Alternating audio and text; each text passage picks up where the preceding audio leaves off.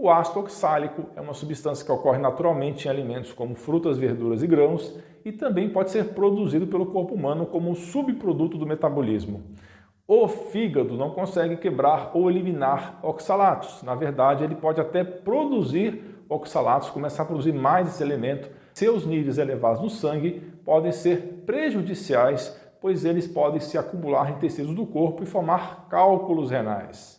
No entanto, em níveis normais, o oxalato pode ter um papel importante na saúde, pois ele ajuda a regular os níveis de cálcio e fósforo no corpo. O fígado não consegue quebrar ou eliminar. Então, a conversão dos oxalatos vai depender da quantidade de vitaminas do complexo B que você possui no corpo. Quanto maior a quantidade de vitamina B1 ou tiamina e B6 piridoxina, menos oxalato é produzido no seu corpo.